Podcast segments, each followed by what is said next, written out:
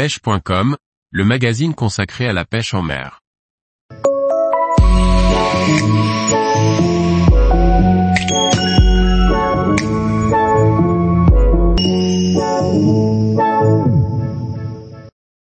Des collégiens apprennent à pêcher pendant le temps scolaire. Par Benjamin Le Provost. Sans être un cas unique en France, les sections pêche dans un établissement scolaire sont suffisamment rares pour qu'on s'y intéresse un peu. Ainsi, nous avons rencontré Thierry Sandrier qui est à l'origine d'une section sportive pêche ouverte en septembre 2022 dans le centre Bretagne. T. Sandrier. Bonjour Benjamin, ça me fait aussi extrêmement plaisir, car il s'agit d'un projet qui me tient beaucoup à cœur et dans lequel je m'investis beaucoup. T. Sandrier. Il s'agit donc d'une section sportive ayant pour intitulé, Pêche et nature. De la même manière que les autres sections sportives plus traditionnelles, elle concerne les quatre niveaux du collège, donc de la sixième à la troisième à raison de trois heures par semaine. Elle est composée de 20 élèves, 5 par niveau de classe. Les objectifs de la section sont évidemment l'apprentissage de différentes techniques de pêche aux appâts et aux leurres sur le plan technique et stratégique. S'il est évident que réaliser quelques captures au cours des sorties est important pour les enfants, L'essentiel est surtout qu'ils soient capables d'identifier les facteurs de présence et d'activité des poissons et de maîtriser les bases nécessaires pour être autonomes et réinvestir leurs compétences et connaissances en dehors de l'école. Mais les objectifs ne sont pas seulement halieutiques, et l'ambition est non seulement de re connecter les élèves au milieu naturel, d'en comprendre le fonctionnement et les enjeux et d'appréhender la pêche comme une activité support pour développer des compétences interdisciplinaires. Tessandrier, un créneau de 3 heures le vendredi après-midi est dédié spécifiquement à la section sportive.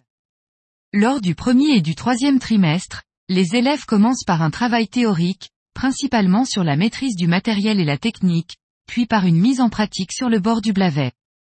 Ils sont répartis en deux groupes. Les plus jeunes pêchent à la grande canne avec Marcel Leboul, le bénévole de l'AAPMA de Pontivy et les plus grands découvrent la pêche au leurre avec moi. Le second trimestre est axé sur des travaux théoriques et interdisciplinaires.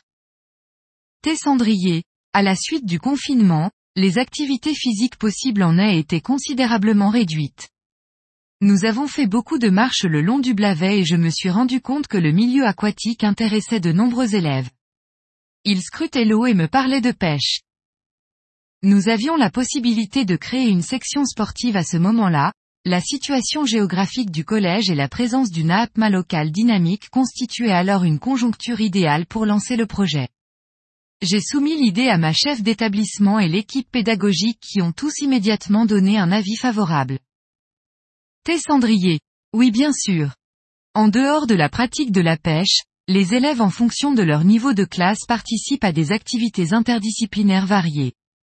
Tout d'abord, tous les vendredis, un membre de la section doit rédiger un bilan de la journée pour le site du collège.